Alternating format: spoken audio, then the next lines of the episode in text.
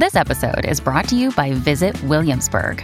In Williamsburg, Virginia, there's never too much of a good thing. Whether you're a foodie, a golfer, a history buff, a shopaholic, an outdoor enthusiast, or a thrill seeker, you'll find what you came for here and more. So ask yourself, what is it you want? Discover Williamsburg and plan your trip at visitwilliamsburg.com. This episode is brought to you by Shopify. Forget the frustration of picking commerce platforms when you switch your business to Shopify, the global commerce platform that supercharges your selling wherever you sell. With Shopify, you'll harness the same intuitive features, trusted apps, and powerful analytics used by the world's leading brands. Sign up today for your $1 per month trial period at shopify.com slash tech, all lowercase. That's shopify.com slash tech. Mom deserves the best, and there's no better place to shop for Mother's Day than Whole Foods Market. They're your destination for unbeatable savings, from premium gifts to show-stopping flowers and irresistible desserts. Start by saving 33% with Prime on all body care and candles. Then get a 15-stem bunch of tulips for just $9.99 each with Prime. Round out Mom's menu with festive rosé, irresistible berry chantilly cake, and more special treats. Come celebrate Mother's Day at Whole Foods Market. Welcome to the New Books Network. Hi, everyone. Welcome to New Books in Sociology, a podcast channel of the New Books Network. I'm your host, Rituparna Patgiri, and today I'm going to be in conversation with Emily Contois and Zenia Kish. Emily Contois is an assistant professor of media studies at the University of Tulsa. She holds a PhD in American Studies from Brown University, as well as an MLA in gastronomy from Boston University and an MPH in public health nutrition from the University of California, Berkeley. In addition to numerous articles, book chapters, and public essays, she is the author of Diners, Dudes, and Diets How Gender and Power Collide in Food, Media, and Culture published by the University of North Carolina Press 2020. Zenia Kish is an assistant professor of media studies and associate director of the Oklahoma Center of the Humanities at the University of Tulsa. Her work explores digital agriculture, food media, and philanthropy. She is a co editor and contributor to a forthcoming special issue of New Media and Society on farm media and also serves as an associate editor of the Journal of Cultural Economy. Currently, she is writing a book on the philanthropic capitalist media culture. Emily Contois and Zenia Kish are the uh, Kish are the co-editors of Food Instagram: Identity, Influence, and Negotiation, published by the University of Illinois Press in 2022. It is this very book that we will be discussing today. I'm very happy to have both of you here and welcome you to this discussion. Thank you so much for having us. Right. Lovely to uh, be here. So, thank you. Thank you so much. So, let's begin by talking a little bit about how the idea of the book came to you and you know what its scope is like Certainly. So, an editor actually reached out to me. There isn't a book on food Instagram, Emily, and there should be. Um, and as a junior faculty member, I was in the throes of, you know, writing and editing, you know, my first book, Diners, Dudes, and Diets. But I couldn't let it go. As we look to the landscape of digital food studies and where there's content and great writing about food, food Instagram still hadn't been covered. There, this book didn't exist and it needed to. And so when I reached out to mentors, they said, ah, well, if you're going to take on an edited volume, you should take on um, a really fantastic co editor. And so I was so lucky that Zenia and I were hired at the same time into a really forward thinking Department of Media Studies that thinks food studies is media studies and very warmly embraced this project as one that we took on together. And so we worked together on a CFP that we sent out into the world and got dozens and dozens of really fascinating abstracts as we thought about what could the landscape that we could lay out in this book look look like. And so I think as I reflect, right, like we're so proud of our introductory chapter, which really charts this course, right, the history of our ideas of thinking about food visually, um, as well as thinking productively about the visual ecosystem that is Instagram.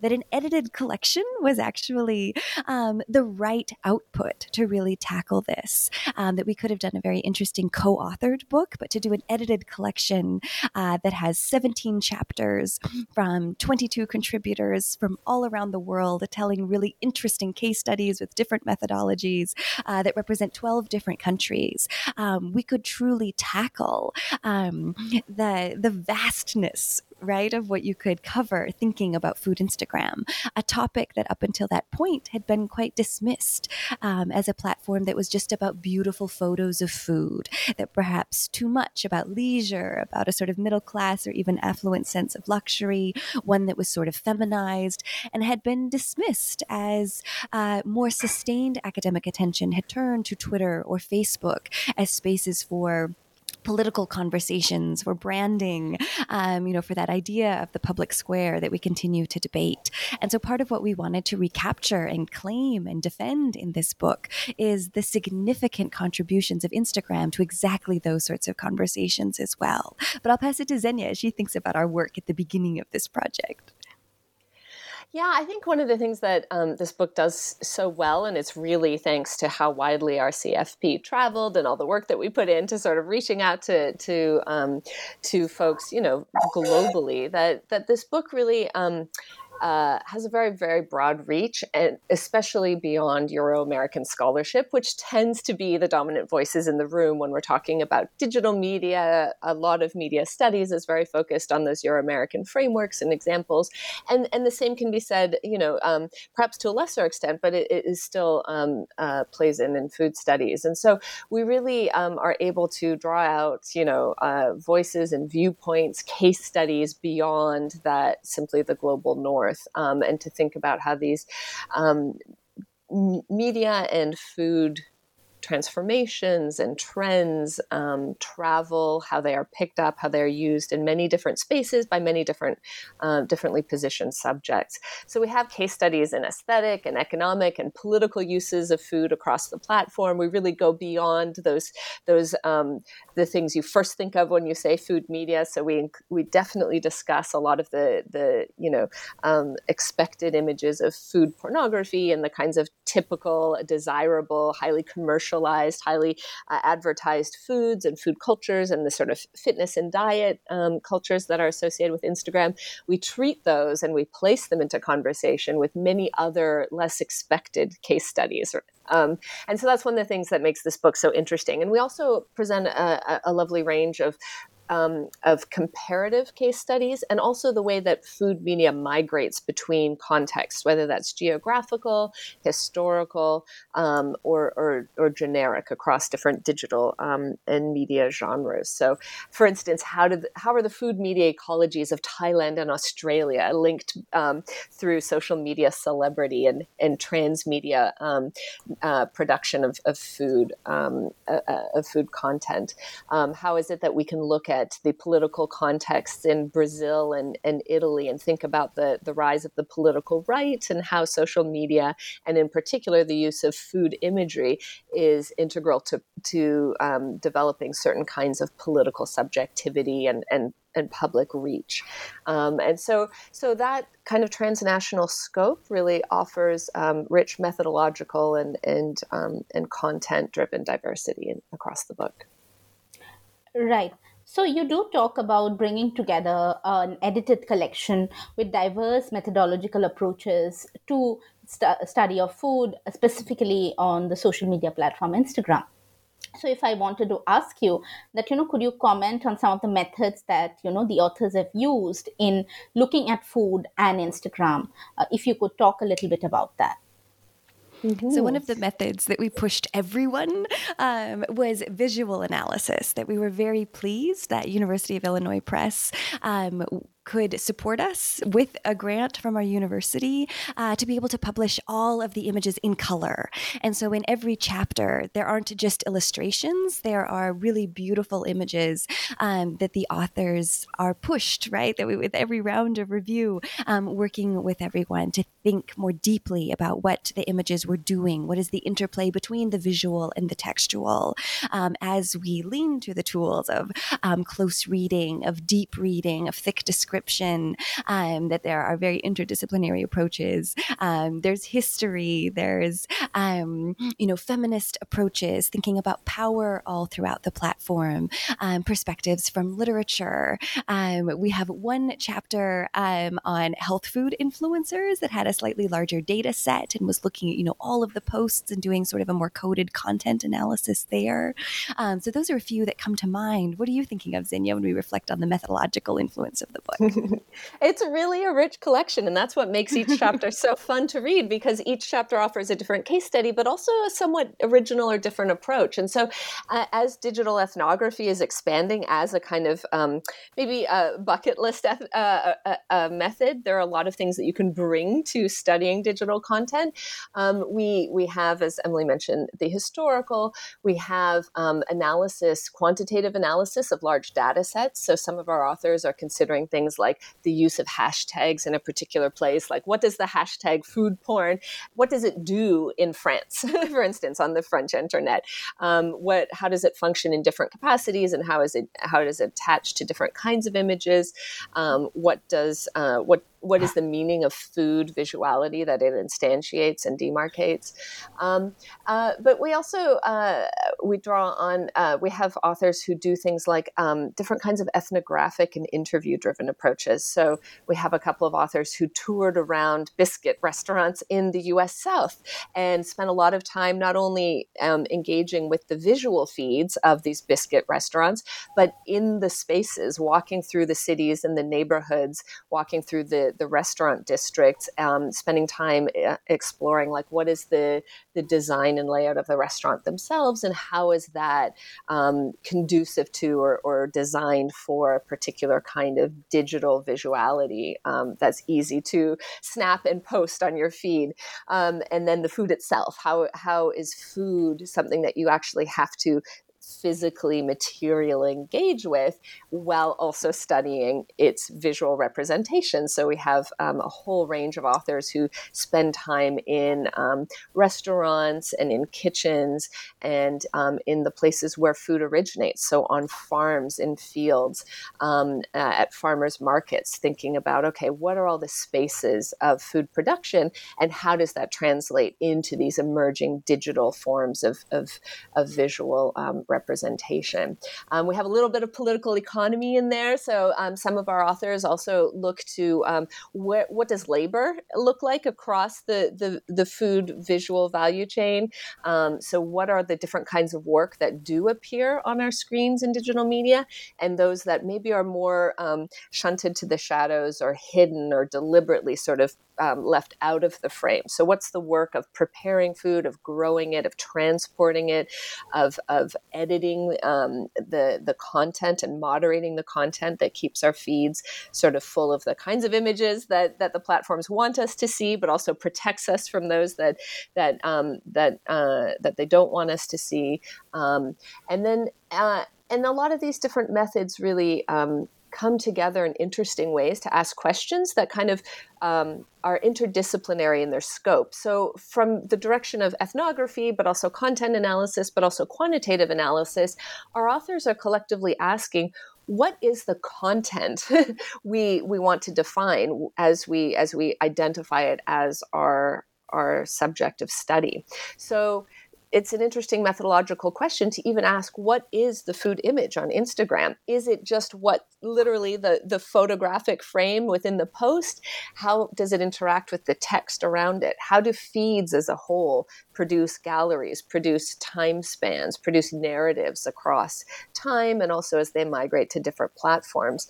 So our authors are really asking methodologically how do we how do we identify, how do we frame, and how do we track and follow these complex um, digital media productions? Um, and so, in that way, there, the, methodologically, we're opening up, I think, a lot of interesting questions about about um, keeping up with these um, digital media that turn over and change so quickly, and that also offer new features that will arrive and stay for a while, like IGTV, Instagram TV, which was current and relevant to some of our authors. They were studying some of the television production that was being done, and that's since been dropped by Instagram. It didn't really take off in the way that they were hoping it would to compete with um, other video platforms like TikTok, um, and so so some of our authors have had to figure out, okay, well, how do we how do we capture that moment in time um, and tell that story in a way that's relevant to you know different features as they come come along, like stories and other things in this constantly changing digital um, eco- environment. Right. So, if I ask you, uh, what does the book exactly bring to Instagram or digital media studies, uh, what would you uh, tell me, you know, in terms of uh, m- maybe something new to the uh, theoretical framework or methodological approaches? I'll toss that that's one to great Zenia. Question. Yeah. Mm-hmm.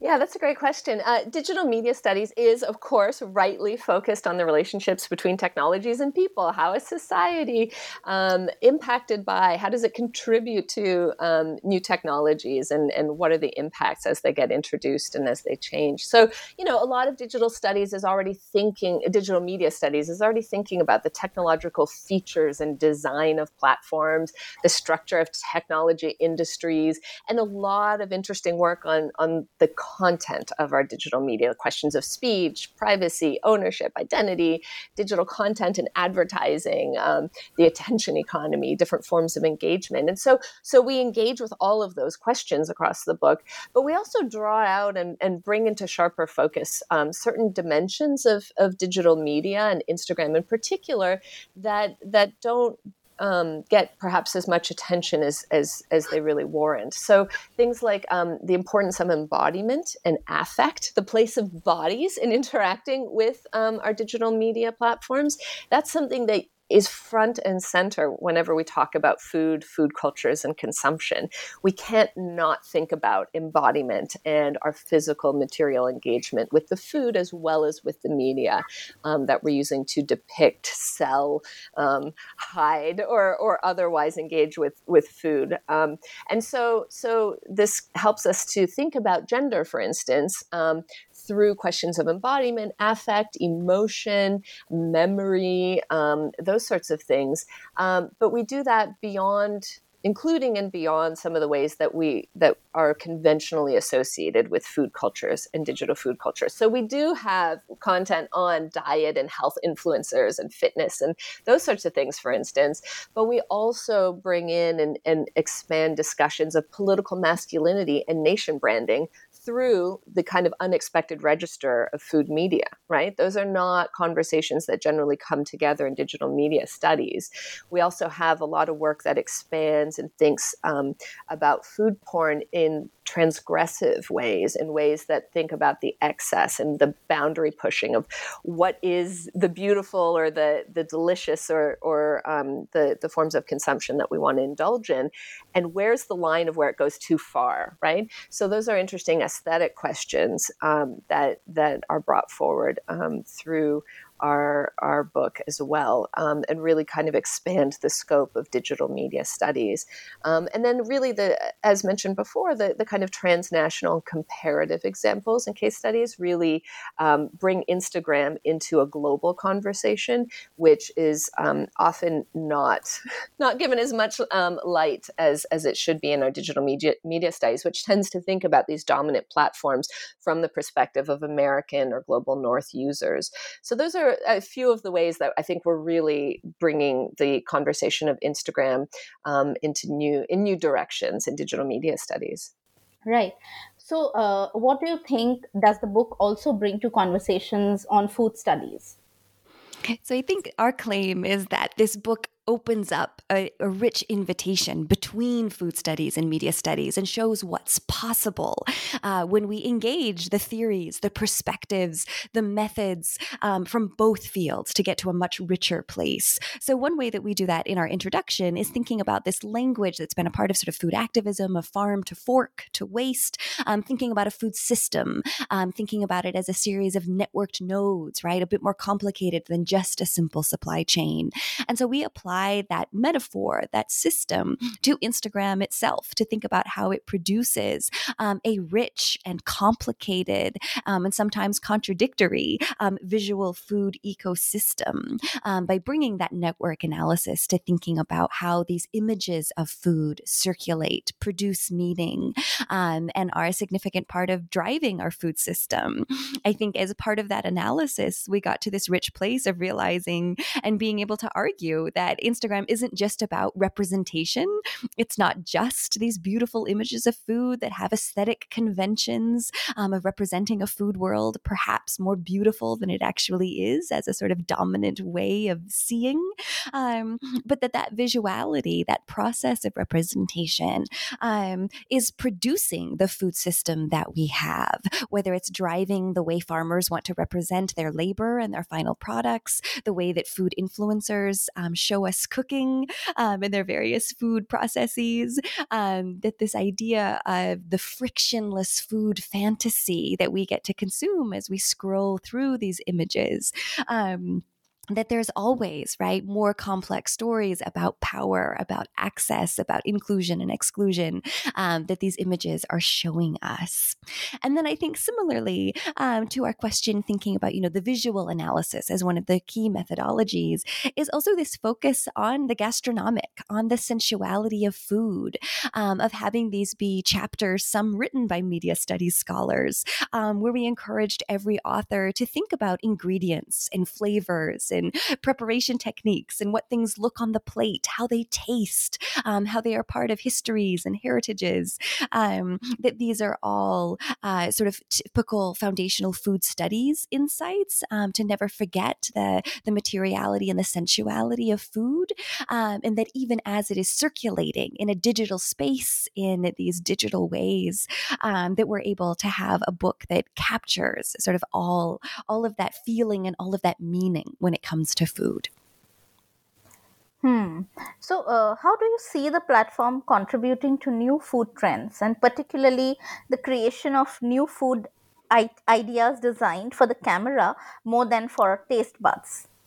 So we chuckle a little bit that we finally, right, published this great book on food Instagram and the social conversation, right? And the platforms our students are especially using have moved on to TikTok, um, where there is a similar but also different, right, sort of food media culture circulating. Um, but I think one of the things we're proud of is that the book thinks about this much longer trajectory of food porn and thinking about the aesthetic style that was created, you know, in food cinema, on food television television and glossy food magazines that really um, takes root in the food blogosphere in the early 2000s and then, of course, explodes and proliferates when it comes to food Instagram.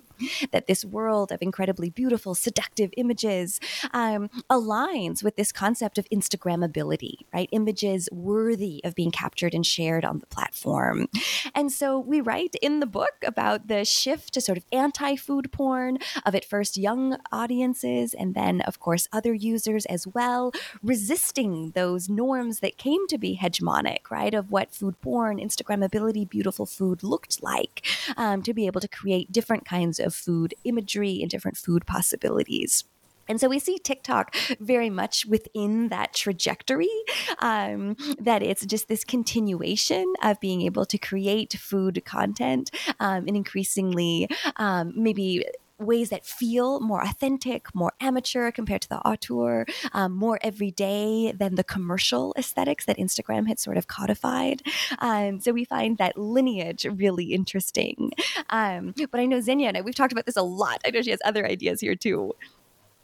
Yeah, yeah. I think that I, Emily's really drawn out why it's so important to always think about Instagram as part of a bigger media ecology. That it's a platform that exists in relationship with all of these other uh, media you know platforms and therefore different styles of communication. So so as much as as t- tiktok has a different food aesthetic it arises because of instagram's dominant way of representing you know a particular ideal of how food should look. Um, so i think that that's something that you know that's still instagram relevant. Um, and so i think that's that's very helpful. But you know um, it, it, food instagram is really thinking about um, what are the large scale impacts and kind of expectations put on our food industries as much as individual users and consumers. So, so how is it that restaurants have really reshaped themselves through a very high engagement with with Instagram? As as we point out in the book, you know, uh, between 2010 and, and and to the end of uh, that decade, 2020, um, a, a vast majority of U.S. restaurants had a presence on Instagram as one of their places where they market and draw in audiences and, and consumers. Like not, something like ninety percent, you know, had regularly updated Instagram accounts, and that was that's really really key to their marketability. Um, and so that therefore changes what that restaurant looks like um, and how it conveys it, how it communicates what a kind of place it is, not only the food that it has, but why you want to come there for the experience of food in that space.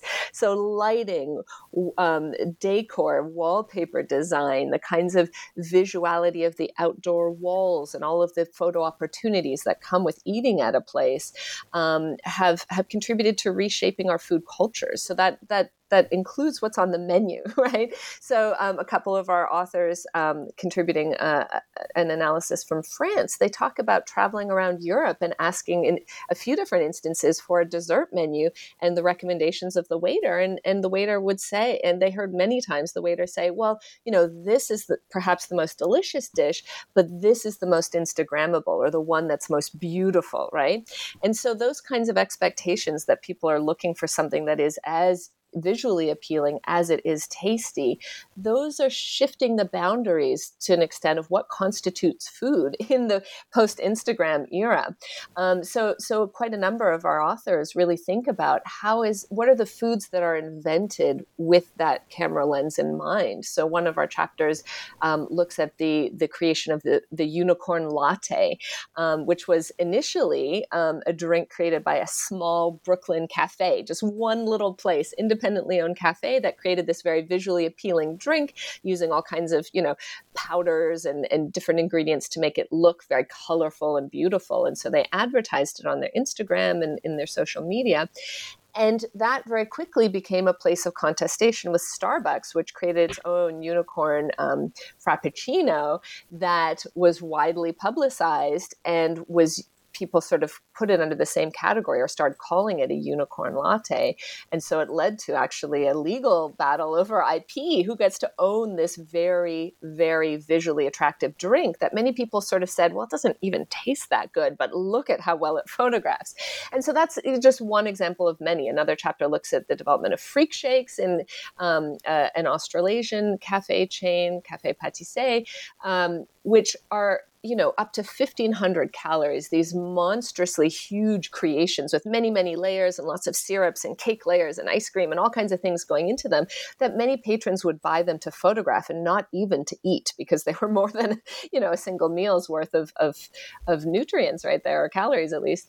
Um, and so, so there are all kinds of ways in which the visual expectations are shifting food cultures. And that is very, that continues to be relevant even as other platforms platforms are developing different um, food aesthetics. Uh, continuing our conversation on food aesthetics, uh, what would be some of the less discussed or surprising ways that power structures shape this content and aesthetics of food Instagram? So I think two examples that I think of immediately. We have one chapter thinking about the long history of feminist restaurants, uh, communicating with the communities that dine with them, and thinking about what's similar and what's different from the more analog world of cookbooks and newsletters, um, calendars, right? Other you know uh, paper goods that would be passed out, mailed out, a part of the restaurant, versus the work that's done on Instagram.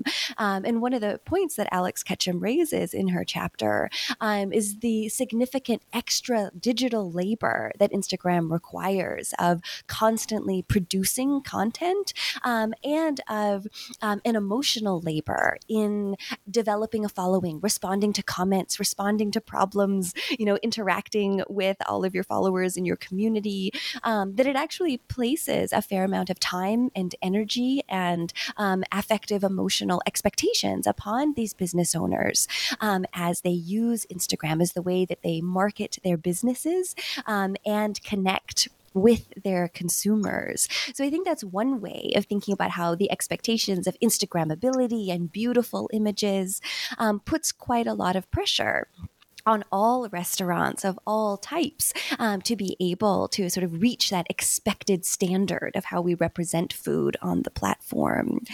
And then another one that comes to mind, right? Like sometimes we think of, um, you know, these more negative or uh, spaces within food Instagram that are ripe for critique. Um, but another chapter that comes to us from Robin Caldwell um, looks at how the space of food Instagram and hashtags like Black Girl Cooking um, were ways to be able to sustain community, um, especially during the COVID 19 pandemic when we couldn't cook together, be in actual physical community together um, because of the distance physically between us, um, but to still maintain that community through recipes, through food, um, through um, particular ingredients or particular dishes that had um, significant meaning.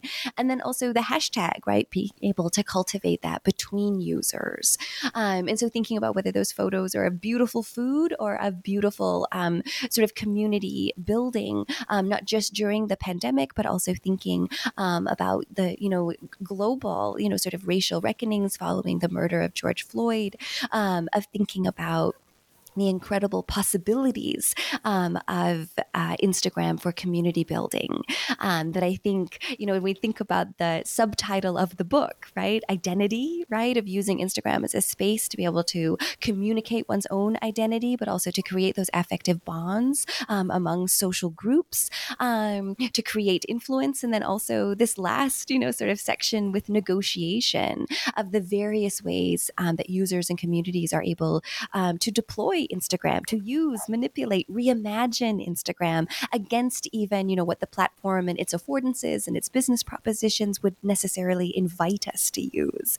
So those are a couple examples as we think about where aesthetics and power meet um, and took us to very surprising places. Um, I think I can't help but share one more. I know Zenia and I both really love Jocelyn Anderson's chapter um, on farmers who are not just talking about how they use Instagram to connect uh, with consumers at the farmers market or to join CSAs, you know, with beautiful bucolic images of farms. Um, but the idea of the farmer dark gram, these private accounts where they are in, you know, much smaller networks of farmers facing similar challenges to be able to use Instagram as a space to build community, to get help, to get support um, when your crops fail or, you know, some small disaster or large disaster happens um, that you don't want to sort of share with the consumers who might not understand, you know, all of the ins and outs of sort of agrarian life. Um, and so that's a really interesting example to think about how these farmers, you know, have multiple accounts. One where they're, you know, broadcasting a particular bucolic imagery um, that's a part of marketing and a part of a, an imaginary of um, global life, of agrarian production, of farming and farmers, and knowing where your food comes from in this sort of commercialized and almost romanticized sense. And then the real world um, of farming and and agriculture and the challenges that that brings. Mm-hmm. So, uh, how important are transnational linkages in both the production as well as distribution of food and digital media? So central, um, and this is They're this is so again important. One... I'll let Ziggy jump in though. I know she has tons of great things to say here. Yeah, these as as we discussed. I mean, this is why we developed our our very original and interesting um, framework for thinking about digital food media through the feed supply chain. Um, so, in terms of uh, thinking about the transnational um, linkages and frameworks for understanding both food media and food industries and digital media specifically, and then all the places where they intersect. This is precisely why we developed the framework that we did of the the um, digital food digital media um, feed chain. I'm sorry, I screwed that up. Let me start over. now I'm a little bit thrown. Okay. Um, so this is a very interesting question. Um, tracing the transnational linkages that comprise both our food industries um, and everything that goes into them, and and, and our digital media um, as as very much globalized um, cultural and economic institutions. And this is why we developed the framework that we did um, in the introduction for talking about these things, where we think about um, the digital feed supply chain um, and and the fact that there is no way to isolate a single food product nor um, any aspect of digital media as strictly local or as strictly a national product. Um, all of the examples that we look at are in some way, you know, transnationally embedded, and that's not necessarily in production. Some of our our um, chapters look at very very local forms of production. So some of our our farm chapters, for instance, um, as mentioned, the the local um, very local communities formed um, on the farmer darkgram, um, but also we have a chapter that looks at um, happy meat producers, um, as defined by our author in Australia, who are using um, very locally based narratives about raising animals in ethical and very environmentally friendly ways on their farms in order to counter um, ideas about all meat as sort of industrially factory produced and and and deeply cruel systems. And so we have many many people telling very local stories um, about food on, on Instagram. But these things end up circulating, you know, much beyond local or national borders. And so that's one of the ways that we always have to think about um, how how distribution affects the geography of food Instagram. Um, but there's also underlying Instagram as a platform. There are all sorts of transnational labor um, that go into keeping the feeds um, uh, full. so uh, everything from content moderators to the engineers to um, to the the, the transnational um, cable systems that maintain the internet. All of these layered global geographies are intrinsic to keeping Food Instagram going. So as much as as as um, globalization is a cultural and economic transformation that brings us together through these increasing flows and forms of interdependence, we see at the level of um, representation and cultural production, we see these efforts to sort of therefore reinscribe local and national identities. So, within this very interdependent and transnational economy that we're in, how is it that social media platforms open opportunities for really defining this is here, this is now, this is me, um, and uh, or this is my community, or this is my food, or this is how we um, identify um, as through forms of like home traditional cooking in Italy or in Denmark or in Brazil. Um, those are a lot of the questions that that we explore, and um, and so it's it really digs into that tension between um, between a, a, a global e- political economy of digital media and then very locally rooted um, food cultures, um, which nevertheless are part of um, broad global food networks. Mm-hmm. Uh, so let me ask you a different question. Uh, what would be some of the themes from the book that you aren't usually asked about? Um, I'll say I think some of the things um, that we've thought about since doing this book is thinking about the pace of academic publishing um, and the interesting mismatch with how very quickly digital media changes, evolves, responds uh, to changes within its ecosystem. As you know, one platform changes, others follow. Um, that thinking about uh, sort of digital publishing innovations, right? As we think about how we as academics cover these topics um, at the pace at which these industries are innovating innovating and changing.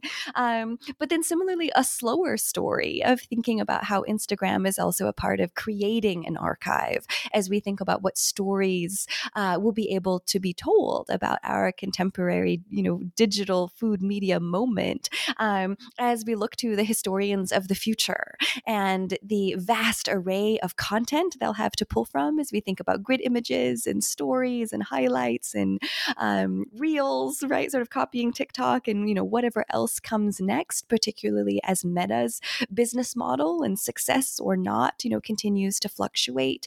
Um, that I think that interesting tension between the past, present, and future of these apps, how we study them, um, how we capture them, how we understand the meaning that they are making uh, with consumers in industry, how they're shaping our broader sort of food media moment, um, are things that we're continuing to think about for sure. I, I, another thing that really strikes me, especially as we've been talking about the book for for many months since it's come out, with many in conversation with many of our contributors as well, is the deep self reflexivity that pervades all of the work that went into the book and that continues to constitute us as social media users. So, for instance, um, we have a couple of contributions um, uh, that are we call them are, are sort of more um, applied chapters. One is about the use of Instagram in the classroom right? And food Instagram in particular as a very vital mode of teaching and in, having students think through and engage through their senses, right? And think about how to digitally engage with all of the other embodied, affective, sensory experiences that go along with food culture. Um, so Sarah Tracy writes about um, different experiences teaching food media in, in different college level classrooms and, um, and, and the kinds of experimental approaches that she and her students take take to sort of charting, recording, um, ethnographically engaging with the meaning of food um, and food as media. Um, and then we also have a, a fabulous con- uh, chapter from um, Casey Highsmith, who who really embodies that self reflexivity and, and makes it explicit in her chapter by writing about what it means to both, in her case, be a food influencer on Instagram. Um, she had a very huge following um, as a food stylist and and and um, and baker and maker um, and food photographer, and she also is doing a PhD in American Studies where she is studying a lot of um, uh, the the cultures of Instagram, and so she is able to talk across those roles that many of us inhabit but don't necessarily think through each other. So we, you know, Emily and I have social media presences, and and perhaps because we study this, we're a little more attentive to it than the average person. But we're all both consumers and makers of content to to varying degrees. Um, we all for instance, we all cook food at some level, we all consume food, and it often overlaps with our, our social media usage. And so that kind of self reflexivity, um, we tried to capture that um, and draw it out in, in our, the, our different contributions in the book. And it's really um, really uh, captured in the cover of the book, which was a collective effort between Casey Highsmith, uh, one of our writers, Emily, and I, where we talked about like what what is the image that really speaks to everything going on in this book. And so Casey made the cake and then stylized um, through ongoing conversations with us what the presentation would look like. And so we have many different layered elements there that we have on the cover. It's a cake of a, a, an iPhone with a food Instagram image on it. So we've got a, a cake image on the cake itself um, and and we've got other elements you know of that interactivity and self-reflexivity depicted. So we've got a knife that's cut a piece of this cake out really shattering any illusion that it's just pure image right? The, we see the insides of the cake exposed to view um, and we see some of the tools used both to make the cake and then also to deconstruct it to make it consumable um, and, and, critically available to us. Um, and we see all the different things that go into making you know an interactive um, food media experience. We see there's a little bowl of, of hearts right that are the likes that go into fueling that attention economy um, but that also fuel the food economy in many ways. They're they're both attention economies um, that that overlap very significantly um, and increasingly so in the digital era. Um, so so those are so all of those things sort of speak to the the kind of self reflexivity that is a submerged theme across the book that um, I'm always keen to talk about um, given any opportunity. So thank you for that question. Thank you. Last question uh, What would be some of the things that you are working on now or maybe in the near future? So I'm working in the early stages on a new book um, called Like an Athlete, looking at how that idea of athlete, elite athletic performance has taken root all throughout American consumer culture post 1970. Uh, not just how we're supposed to sort of work out and dress out like athletes, but also eat and hydrate and recover and think and perform and be like athletes in all areas of our life um, as a way to critique sort of a cultural neoliberalism that has taken root at exactly the same time. Uh, I'm also just finishing up an open access textbook chapter in Ad Text about gender and advertising, thinking about how femininities, masculinities, and non binary identities um, are being represented in historic and contemporary advertising and where we need to go to have a more just and joyful um, sort of advertising marketplace, what industry structures are continuing to be in place when it comes to gender. Uh, and then lastly, I wrote a, a, more personal essay, sort of combining um, history and a little bit of memoir and experience of thinking about this tension when it comes to cooking, something that has always been this tension of like labor and leisure, a domestic drudgery, and a specific kind um, of creative expression, right? Elements that definitely came out as we were editing the food Instagram book as well. Um, and thinking about how in my own life that tension became buried um, when it came to things like academic burnout and, uh, you know, pushing out so many publications so quickly as we make that fight to tenure of sort of where our food lives sort of lie within that. Um, so those are two pieces coming out soon, and then a book, you know, far in the future, but things I'm very happy to be working on. Uh, so, in the realm of food media relevant work, um, I'm I'm developing several new projects on um, farm media, which is my real um, fascination um, and what brings me to all of this. Um, so, I'm just wrapping up editing a special journal issue um, that looks at farm uh, media that proposes the concept, the idea of farm media as a really vital analytic lens for thinking about the transformations of the farm right now through all of our digital technologies that are creating the smart farm for everything from Wi-Fi enabled tractors to embedded sensors to um, the digitization of um, of of the the vast food um, uh, supply chain um, through blockchain and, and other kinds of digital platforms. Um, so I'm thinking about what what what is farming and uh, uh, or what is communication what are media to the farm um, and also how has the farm always informed our our media our communication and uh, media industry so the very term broadcast right um, is is deeply embedded in the history of of of, um, of public media um, and yet that is originally an agricultural term. And so when we look at the long history of both media communication and farming, they're actually much more interlinked than um, than scholars in either realm usually think about. So we're trying to build a new conversation for what media studies and and agricultural critical farm studies can can bring to each other. So I'm very excited about that, um, uh, and that includes looking at some of the new uh, food and agricultural technologies that Silicon Valley Valley is developing right now and what it means to bring venture capital backed um, innovation into the realm of, of food and agriculture. How does it change what a farmer does and what a farm is and where a farm exists, right? What does it mean to move into vertical farms or to move food production from a cow, for instance, from from from full animals into lab-based cellular reproduction of parts of the animal. So the cellular reproduction of meat or or milk and other things like that. So um, so that that is one area of scholarship that that i'm moving forward. Um, another uh, piece that I'm working on right now is looking at the role of the tractor in um, the uh, uh, Russia's uh, invasion of Ukraine and, and how Ukrainian farmers um, and um, and use both their equipment and their wiles to challenge um, the uh, imperial occupation of Ukraine right now, and also the impacts that that's having on the global food system by interrupting um, some major sub, uh, global supply of grains, fertilizer, and other agricultural inputs that come out of both Ukraine and Russia through the Black Sea corridor. So I'm very interested in in um, the intersections of food security um, and farming um, and and conflict right now. Um, and then I'm also writing a book on philanthropic media cultures. Right. of course, everything sounds very interesting, and I wish both of you all the good luck and hope to reading more of your work in the near future. On that note, thank you so much for this conversation. It was lovely speaking to you on your book, and I hope more of our listeners are able to read and enjoy the book after this conversation. Thank you so much. Thank you. Thank you.